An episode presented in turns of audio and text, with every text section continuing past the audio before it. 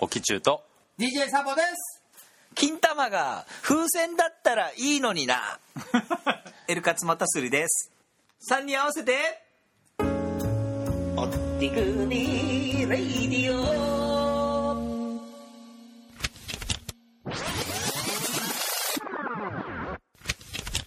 モグラグレディオ STC レディオ焼肉レディオおてくびレディオモグモグラグラグ FFTC 焼き焼き肉肉おておてくびくび全部まとめて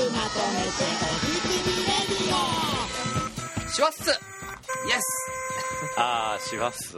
いやー皆さんあれ年末年始はどういうご予定なんですか今年も僕は多分あの三宮橋にラーメンを食べに行くと思うもうマジです一応そのプランで我が家は進んでますはいはいはいはい今年年はも越しラーメンう今年もう来てくれないもんだと思ってたいやいや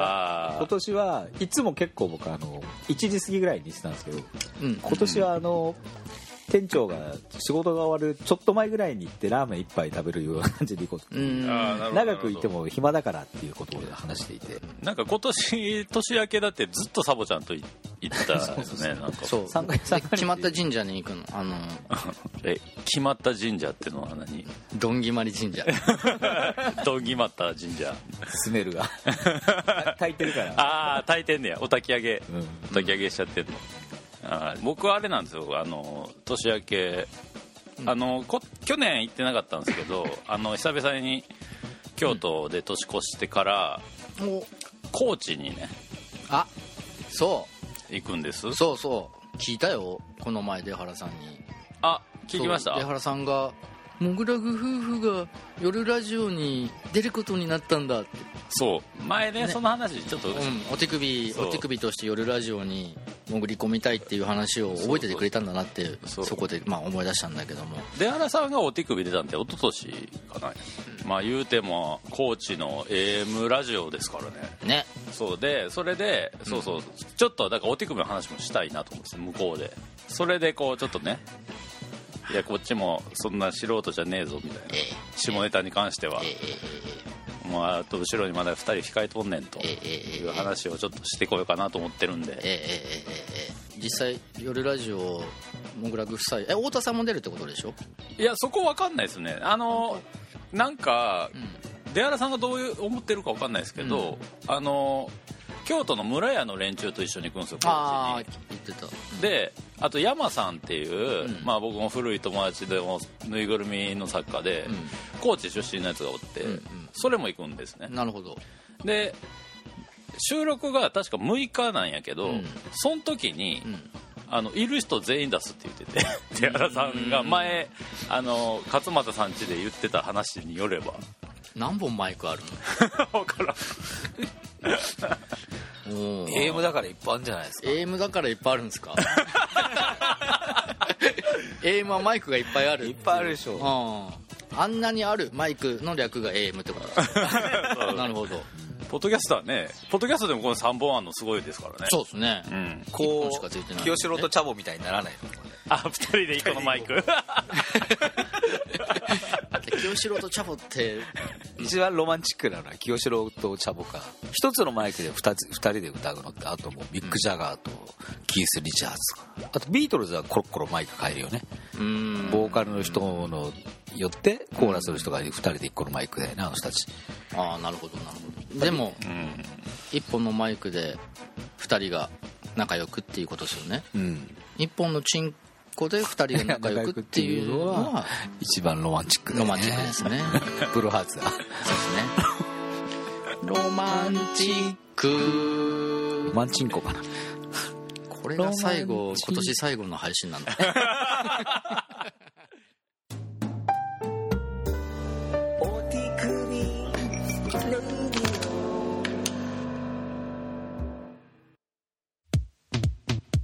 まあちょっとなんかあのとりあえず宣伝だけしといていいですかいやこの後まあいろいろ喋るとしてその夜ラジオの。そうそうそう、うんだからあの出原幸則さんっていうね、フィギュアイラストレーター、まあ、おち首、去年出てくれたこともありますけども、モグラグで個展もしてくれてる人の、が、高知県の放送局でやってるラジオ、ラジオ深夜番組、ええ。出原幸則の夜ラジオっていうやつに、はいちょっとね、お邪魔しようかなと思ってます。はいはい。あの今あのラジコまあ、あとのかで清志郎うーんうん虫あいや自由うんなんかラジコとかでね東京とかでも聞けるみたいやしあれそう一時なんか無料でもアーカイブ聞けるみたいだって今は有料なんだよね課金なんか期間限定で多分東京でも聞けるはずですよ期間限定なんだそうそうそうそうアーカイブがそう短いけど短い期間だけど聞けるよっていう一週間だけとか1で週間とかですかね、うんなんかそんなんも一二週間かあるんでねうんもしお手首の人ちょっとお手首の話絶対ぶっこもっと思ってうんるから、いやまさにそれをねであのこれを振りとして、はい来年えお手首レディオえが夜ラジオをアタックするっていうのをやりましょうよえもうね長年の、夢をねうん叶えようううんんちゃんとした電波にうん乗ってやりましょうよあのグラスにさ水入れてさちょっとこすると音がするやつあんじゃんああはいほわーんってねあれみたいでさみんなのチンコをドレミみたいにしといてみんなのチンコでカエルの歌やってきてよドレミファソラシド8人いたらできそうじゃんドレミファソラシドあでチンコをこの仮の周りをヒュッと回したらポーンと音がでその進行で音出して曲は何かに帰りの歌帰りの歌あカエルの歌、うんあキラキラ星でもいいけどあキラキラ星ね、キラキラ光るか、うんドドソソララソでしょうん高い銅の人あんまり触られへんねで、ああそうだねうん、ずっと人口出してるだけみたい な乾いていく感じですねあれちょっ8人と男おるんかなちょっと濡らさなきゃダメなんですよね濡らした方がうん濡らすんですよねじゃあカウパーが出やすい人が得だねああじゃあ俺やね音階どこがいいドから最後のドまでいやーやったことないけど案外高いかもしれないです、ね、どこが欲しいですドレミファソラシドのラ、ラうん、うんラってあの最初の基本の音合わせの時に使う音なんだよねあそうなんや、うん、じゃなあーいそうよねえ出たよねうんなんかあのラなんだあのなんだあのー鉄の棒でポはいはいはいはいーンとはいはいはい落とあすれあれ何やったっけ CDEFGA ドレミファソラだラだうんラだなんだっけあれ音叉音差音差音差うん音叉はラのチンコってことそうだからあー奥中じゃあ標準君的なチンコの方がいいってそういうことだよねんでその演奏は太田さんがやるんでしょポーンって鳴らすのみんなのチンコをほわんっていうのプはレイヤーはプレイヤーは太田さんあえ喘ぎ声みたいだね ほわんほわんじゃあ奥中君ちょっとラで喘ぎ声出してみてください俺の喘ぎ声でララいやだからえおそんな声だろほわんっていうやつだねあほわんっていうやつ、うんいや喘ぎ声リアルにこんな感じじゃないですかまあ何何をした時の出る声によるかな感じお尻の穴を舐められまくってる時に出 る あラの僕そ声れ経験ないです ねまあイメージとしてイメージでイメージとしてうん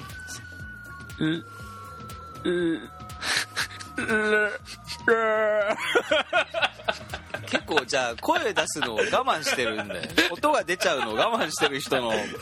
出方っぽい我慢してるっすね今すごい本当に想像してやっ てる、うんそっか奥中君はアナルをペロペロ舐められたことがないないっすね、うん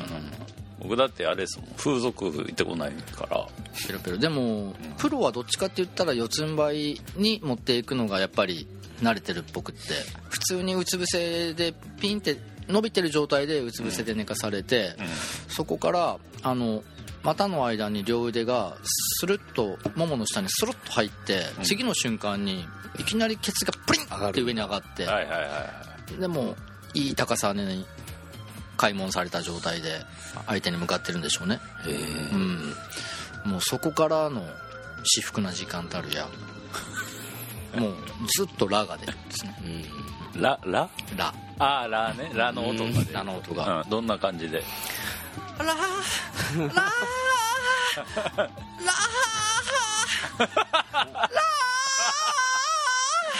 ブルーハーツだラララララララハイローズそうハだねイローズかうんハイラーズハイラーズ、あハイラーズあれはじゃあアナル舐められてる歌だったんだねそうですね深いねおってくにレイディオ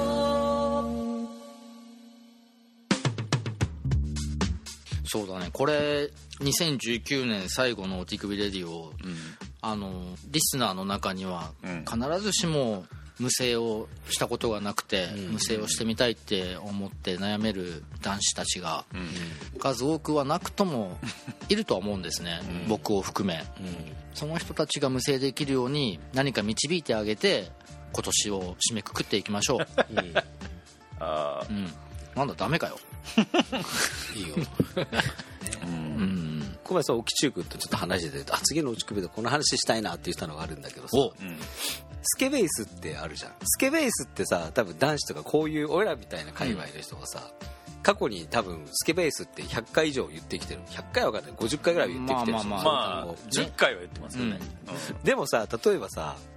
ちょっと一般わかんないちょっと真面目そうな女の人なんてさ、スケベースなんてことを 言わないで生きていく人生、ああまなんなら知らないで生きていく人知生らだっないたでりすすよねるじゃん、うんそれってすごいなってなんか思ったんだよああ僕そういう女の子にあのスケベースの存在形を知らない女の子が座っているスケベースが一番スケベだなと思うああはいはい、うんはいわかる知らずに座ってるそうそうそうそうそうはいはいはいだからその物を見てもプレゼントされてもあれなんでここへこんでるのみたいなはいはいはいはい、それは最高のスケベースだよね、うんでもスケベース現物は見たことないんですよ俺あ嘘うんあ結構でかいんだよねあそうなんですか、幾度となく座ってます僕はまあ、それはお店に行ってるからもちろんお店でしかうんもちろんそれはスケベースプライベートで持ってる人なんてめったにいないでしょだってまあねそれ実は友達が持ってるあのなんか友達が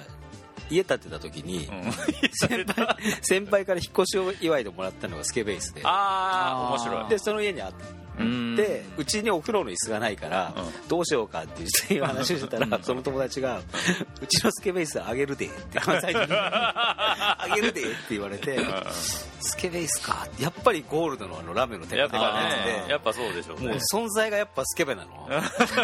そうこれねどうしようかなと思ってた時にそのスケベースって過去に言ったことあるっていう話になってないっていう人が多かったっていう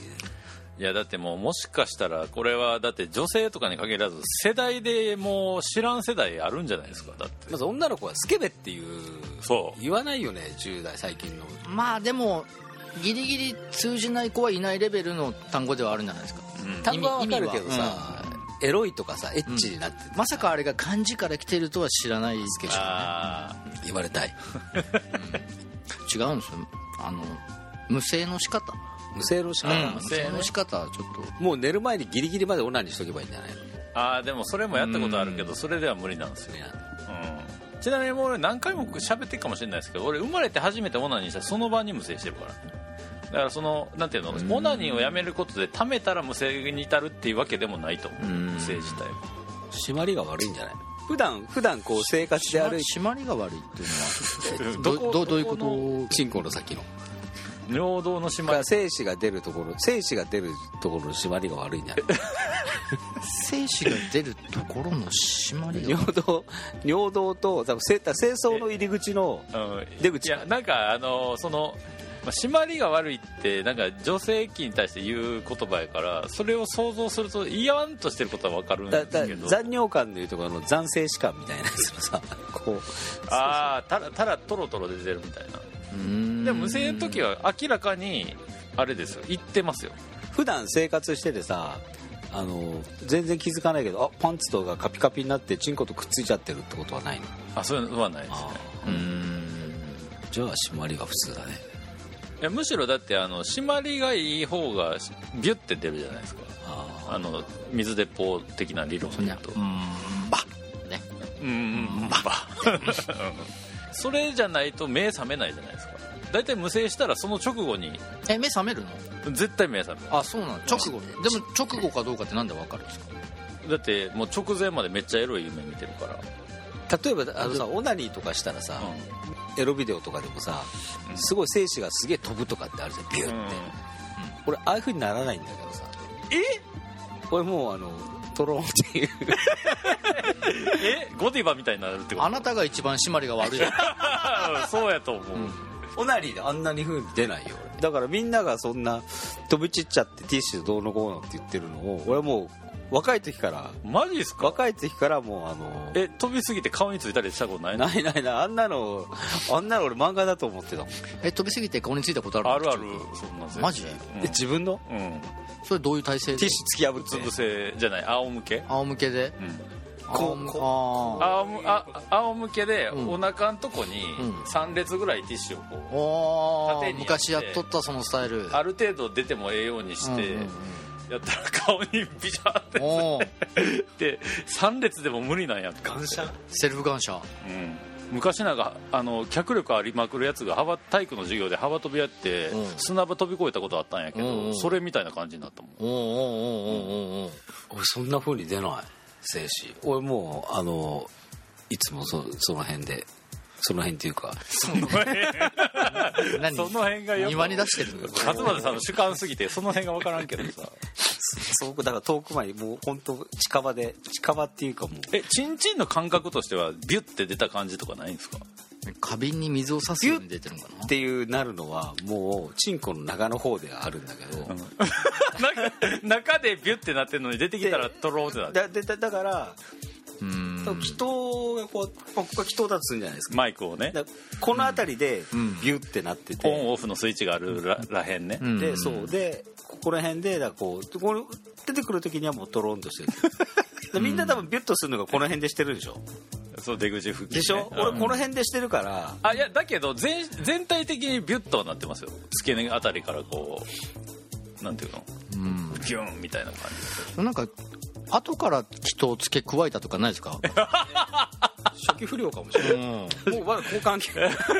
本当は今の祈祷1個分短かったんだけど人2個ついてんの、うんアップルキャンに連絡してみようかな40年以上経ってますけどジーパンのスタッフにすぐ電話切られると思勝間さんのチンコアップル製だったんだ連絡してみよういやう えちょっとけ右上削れてるみたいな噛まれたみたいな噛まれた後みたいになってんのまあ戻ってくるの時間かかるっすよねうんえめっちゃ出るでしょでもピュッてうんまあでも昔ほど飛ばなくなったのは確かあ、うん、今は今も僕のスタイルはティッシュを大体78枚あのチンコに覆いかぶせて、うんううんん、完全に、うあん、でティッシュの摩擦も加えてオナニーをしてるで最後そのまま射精をするんだけ仮どに2人が10代だとするじゃん仮にここ仮うにん仮だけ仮にうんでここ座ってて「うい!」ってやったらポンチ君のとこに届く届くでしょ、えマジうん、うんえ頑張ったら届くポなンチまでも届くしベッドぐらいまでは届くいやそれは無理やろマジでおいうん俺どんなに頑張ってもこの辺だと思うもうだから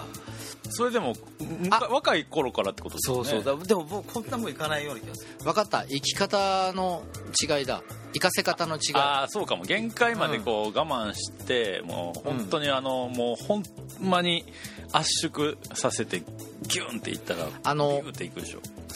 オナニーの射精の、あのー生き方っていうか感覚って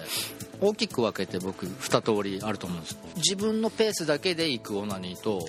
相手にしてもらってるイメージで行くオナあニあー、はいはいはいなるほでどっちかって言ったら相手にしてもらってるイメージのオナニーの方が飛びやすいです相手にしてもらってる要は自分のペースじゃない射精最後のフィニッシュとかそれってだから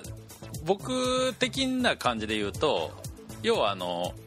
最後にうん自分のチンコの先っちょを見て射精するか見ないかっていうのもあると思うんですよあの要するにそのサボちゃんが言ったみたいに世界観に没入するタイプで、最終的にはこのイメージの中で射精したいから、うんうんうんうんあのち自分のチンコとか見ないじゃないですか、うんうんセックスの時は自分のチンコ見てないわけやから、うんうんうんその場合は思いのほか飛んでえらい事故になるっていう感じじゃないけど、うんやっぱり勝間さんもしかしたらどっかでクールなこうなんていうの冷静と情熱の間で最終的にオナ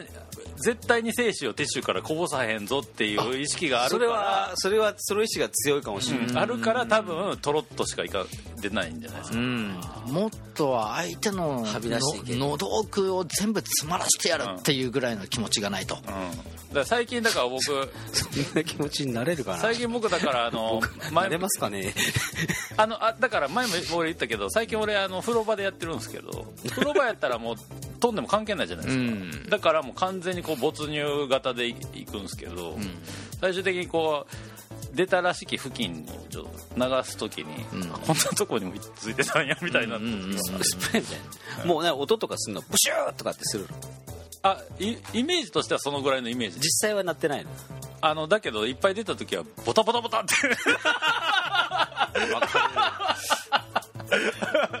出そうボタボタボタってなりますけどねなんか、うん大雨みたいな、うん、とはなりますなんか沖中君濃そうやねあ俺ね、うん、濃いそう濃いと思う、うんゼリー状のやつとか出ないですか出る出る出るううんんあれとか余裕で出る結構ようんゼリー状と固形ってことうん固形なの固形のやつ出ます出よる出る溜めてたら、うんあのちょっ とちょっと食べてじないじゃないちょっと時間経ったらいやちょっと時間経ったらあの液状に変わっていくんですよそれの精子ってあそうっけねゆっくりゆっくりじゃあ冷えてんだ出たての時のあのもう練り消しみたいな練り消しは言い過ぎか なんかあの 病気よ咳とかなんていうの上品な和菓子みたいなね なんか ペトンみたいなはある出る時ある、スライムみたいな出る時あるんですよねうんうんまるでい石があるかのようにそうむよーんあと色もやっぱり黄色がかった人真っ白な人うんどっちがいいのかいまだによく分かんないですけどねうんあの最近あの地上系のエロビで男の塩ってあるじゃないですか、んあれ出たことありますないないない嫌だあいや、男の塩ってなんですかなんか射精した後にずーっといじられ続けたらなんかしょんべんみたいな水状のものがすげえ出るみたいなビデオがあるんですよもう人の力で強制的に出るものであるっていうらしいけどもあんなもん何の快楽でもないと僕は未経験ながら思ってますまあ、僕は1回のオナニーで2回射精する人間なんで、んそう多少興味はありますけど、でも1回で2回射精する俺やからこそあんなもん出んのかって逆に思いますけどまあねまあねうん出る気がせんけど今やってる ぬらぬら店っていうエロ店の建物の横に AV 女優がいつもいる そうそうそう立ち飲み屋立ち飲み屋があって、そうなんか勝俣さんの出してる展示やから秋葉原なんですよ、だから近いから見にオープニングパーティーにああの行ったんやけど、ギャラリーの場所が超分かりにくくて、え同じなんか入ってるらしきビルの周りをぐるぐる回ってたらはいはい あの今 AV 女優と飲める立ち飲み屋オープンしましたとか言って客行きがあって一瞬引かれますわな一瞬ここかなって思ったんやけど、うんうん結果的にまあ同じ建物って隣なんかなあれビル的にはうんだけどそのサービスなんなんてすげえ思っちゃったんや AV 女優に、まあ、言った言ったら多分チャージが高くてそれが多分 AV 女優に一部入るんやと思うんやけど、うんでも別に AV 女優と飲んでもねそうって感じもするけどななんか、でもパチンコ屋さんもたまに AV 女優が営業でなんかやってるでしょはいはいはいうんそういうポップ見るですよそれは AV 女優何してるの裸で AV 女優がいやあのー今サインだったりとか握手だったりとかも今日だったらこのお店でできますよっていう何のつながりもないんですけどねそおのっぱい出しもしなければ触れもしないんでしょまあ触るのは手止まりでしょうよそりゃうんまあでも好きな AV 女優と握手できたら相当の期間その後オナニーの時に思い出せるとは思 ううんやっぱ肌が触れ合った人と、うん、映像の中でもう一度もう一度というかエッチなことができる その握り合った手で自分のチンコを握ったら相手が握ってるっていうふうに思えるのは素敵な話じゃ想ないですか像力がすごいよね俺そんな想像力ないもんだから無制できないんです よ、そうだよね、うん、あ僕もだ幼い頃ヒーローになりたくて顔の筋肉をひたすら鍛えてた大人になっても夢を見続けた結果顔と指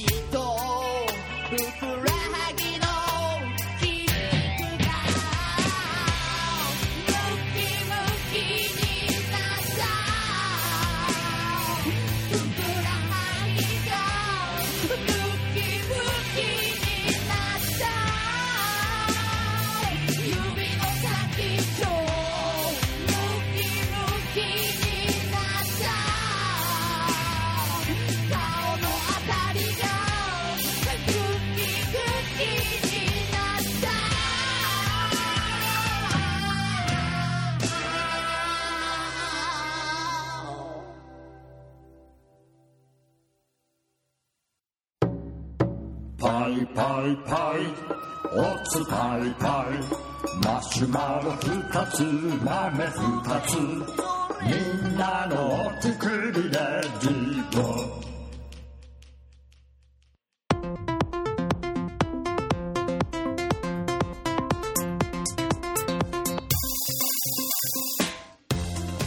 ちょっと素朴な質問していいですか、あの金玉については全てを知っているっていうお二人に聞くんですけど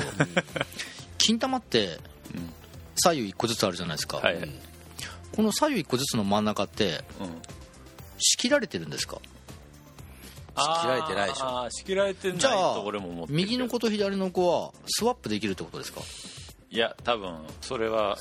プライドが許さへんのちゃうスワップしたら多分下っ腹がすごい痛くなると思うよなるなるなるなるなるなるあれなん あれなんで金玉って下っ腹と繋がってんすかねうんでも金玉蹴り上げられたらさなんかこ,、うんのなんつうのへその下ぐらいまで上がってくる感覚感覚ねがあるやんうんあれは実際は上がってきてないと思うんやけど、うんでももしなんかそのぐらいでも多少いつもの位置より上に上がったりとかがあるとしたら、うん戻る時にふわって逆になることとかあるのかなあるんじゃないかだって片玉になっちゃった人って多分見たことないけどセンターになってると思ういや多分片っぽのままやと思うけど、マジでうんでも多分さこうこういう Y 字路みたいな根のところから金玉が出てるから帰りあー交代できるけどすっごいここの線の距離が短いんじゃない短くていかないんじゃない線があるんそもそスピーカーみたいなもんでしょもでもここはすげえ硬いのでここからちょっとこれくらいの長さのスピーカーケーブルがあって、んスピーカーがついてるみたいなから、ああ L と R でそうこねこはかけられてないんだけど、うん距離的にいかないっていうなるほどこれ音声じゃ絶対わかんない話 ですいやもう勘がいい人はうん分かってる、じゃあ結論としては仕切られてるっていうことにはなるのかないやどっちかっていうと僕も詳しく知らんけど、うん精子って金玉の外にできるわけでしょ金玉えーそうなのそうなのえちゃうのえ中でしょ中なんせーえじゃあいや単純に俺も中だと思ってたよだったら金玉だってえだって金玉の皮があってまあそのすぐ中にこれ精子がすげえ溜まってるってこといや俺そうやと思って違うでしたょえでもオナニー貯めてたら金玉でかくなるでしょだってなんたことないなんたこと な射精したらだって金玉シュワシュワならへんいなるなるなる寒い時もなるけどうんなるけどそれってえ俺だからその外側に出て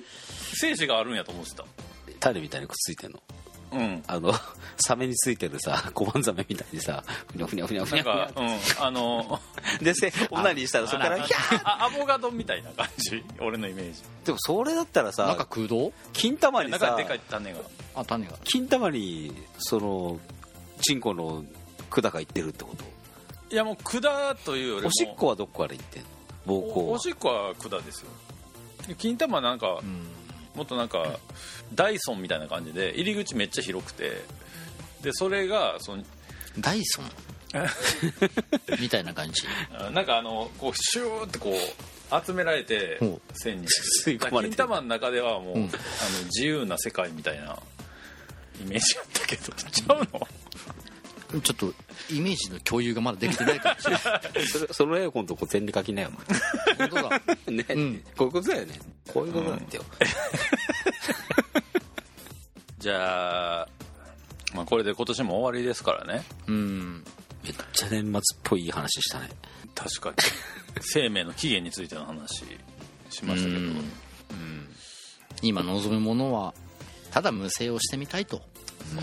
そう,、ん、そういうところですね僕もこの年になってガキンチョの頃は全く興味がなかったプレスリーに最近興味があって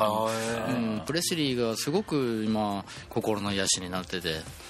聞いてんの聞いてる YouTube でまあそんなめちゃくちゃ愛してるってラブになったわけではないけど、うん、今年のお手首レディオ、ラストはプレスリーで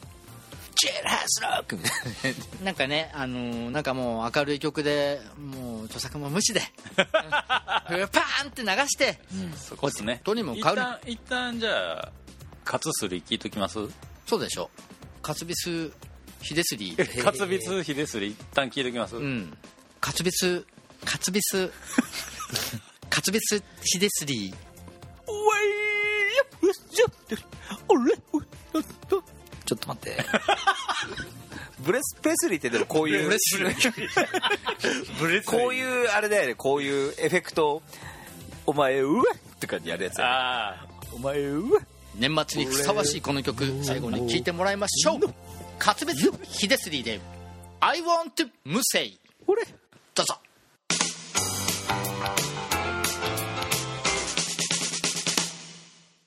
もういくつ寝るとは寝るとはお正月お正月やイエーイいっぱい寝たらいっぱい寝たらドビュッドビュッカモン初夢はドビュッドビュッ初夢はドビュッドビュッもういくつドビュッいっぱい寝たらドビュッドビュッ寝るとはドビュッジェルハストセンキューこれは初夢で無声できそうですねああとは健康問題でしょうなんもないんですか体調健康そう健康そうですよねお腹空いて目が覚めるからいいことやな 大丈夫だいい夢見れそうだうん初夢は無声イエス一富士新高賛成しまた来年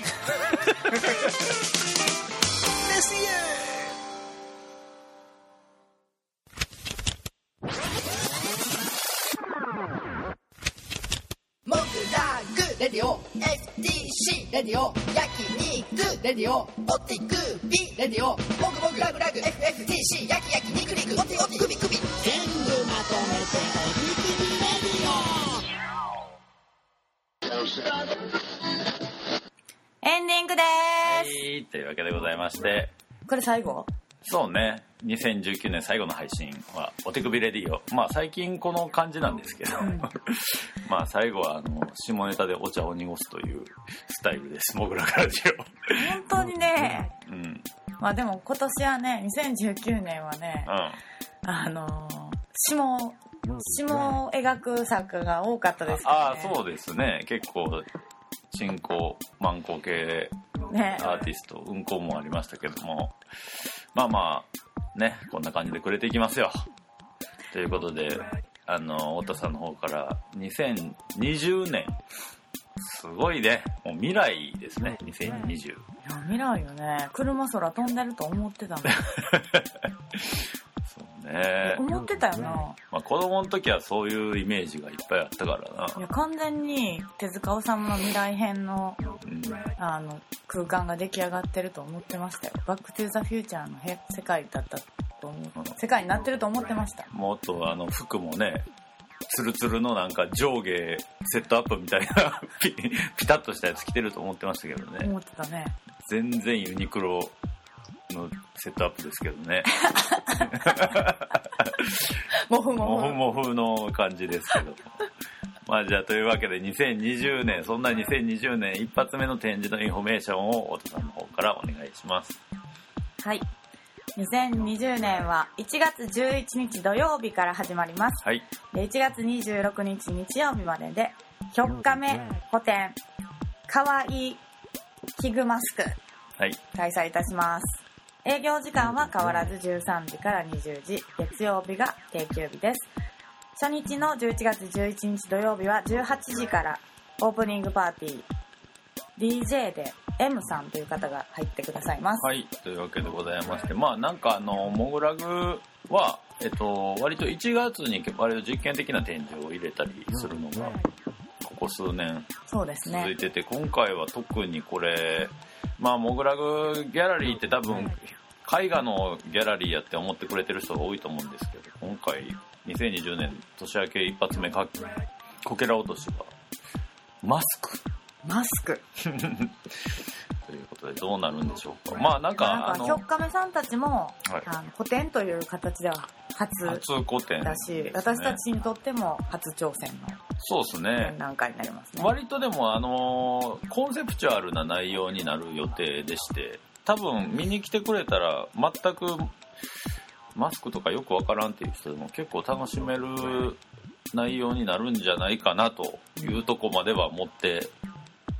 そういけてると思ってるので、まあ、ちょっとぜひ楽しみにしていただきたいんですけど、えの会期中、イベントがありまして、えっと、1月17日の金曜日に、えートークイベントがあります。ひょっかめさんと、えっと、大河原雄平さんっていうんですかね、この方は。確かに難しいか難しい感じあのマスクとその中の人こうということで、えー定員20名で入場料1200円ワンドリンク付きでございますこちら希望の方はですね info.mograg.com まで、えっと1月17日金曜日トークショー参加希望なんていうのを懸命に入れていただいて、えっと、お名前とご連絡先をメールで送ってください。ちょっとあの、DM の方でですね、えっと、1月17日金曜日の18時から21時って書いてるんですけど、これちょっとご、ま、間違いでございましてね、19時から21時になります。夜の7時からです。あのーまあ、2時間あったら結構いろいろ喋れるんじゃないかなと思うし、まあ、一応急遽あの司会という形で僕も入ることになりましたので、はい、いい声でお届けしましょう、まあぶっちゃけ僕も完全に知らないんでねマスクの世界なんていうのをだからあのお客さんと同じ立場で同じ目線で質問をする役割をちょっと担わせてもらいましたんであいろいろ教えてもらうってことはい、ということでマスクって言ってもこれ、まあ、ひょっかめさんの DM とかモグラグのウェブサイト見てもらったら分かるんですけどあのーまあ言ったらに二次元的な目の大きい美少女風のマスクの作作家なんですけど、まあ、男女のユニットなんですけどまあモグラグはだからローブロアートって言っててアートとアートじゃないもの境界みたいな作家もよく扱ったりもしてるし、まあここ数年は近年はアイドルと芸術なんていう企画もやったりしてるぐらいなんで確かにうん、なんかあのまあこれもまあアートとアート的に見たらこういう風に見えるんじゃないかなみたいな内容をちょっとお見せでできるんじゃないかとうんでまあなんかやっぱ、まあ、アイドルもマスクもそうですけど知らないものを知るのは面白いよっていう、あのことをまあこの展示でねモグラグの方で提案できたらいいなと思ってますよねそうですねなんかあの見た目で見ら分かる情報じゃないものがうんあるかなって思って私はそれを楽しみにしてるんですそうだからね結構ね意外とねモグラグにしては結構珍しく割となんていうかねコンセプチュアルアートっていうかコンテンポラリーアートっていうか割となんかハイアート寄りの内容になる可能性がありますまあ確かに、うまあ絵とかもそうやしその絵の内容ってさ何書いてあるか分からへんっていう絵もあるかもしれへんけど、うんどっちかっていうとそのビジュアルがすごい面白いとかかっこいいとかっていう展示がモグラグ的には多いですからねう、んうんうんまあ、そうではないけどこれもこれでアートである表現である面白いものであるということをお見せできたらなと思いますし、まあ、この後に続々と続いていく来年2020年のモグラグの展示超やべえですからねいやーすごいよすごいもう間もなくインフォメーションしますけど、2月にはもう本当に超僕の夢が叶う展示があったりですね。あとは何でしょう。多分、まあ間違いなく日本で初個展となるであろう海外の作家を招聘したりですね。そうですねまあ一応2020年は東京的に言えばオリンピックですかはいなんかまあ盛り上がるそうですけども、まあモグラグはまあ独立突破で、 あの、これはもう毎年言ってるかもしれないですけど、2020年のモグラグ超やばいですから、ぜひ来年もどうぞごひいきに。そうですね2019年は本当に皆様お越しいただいて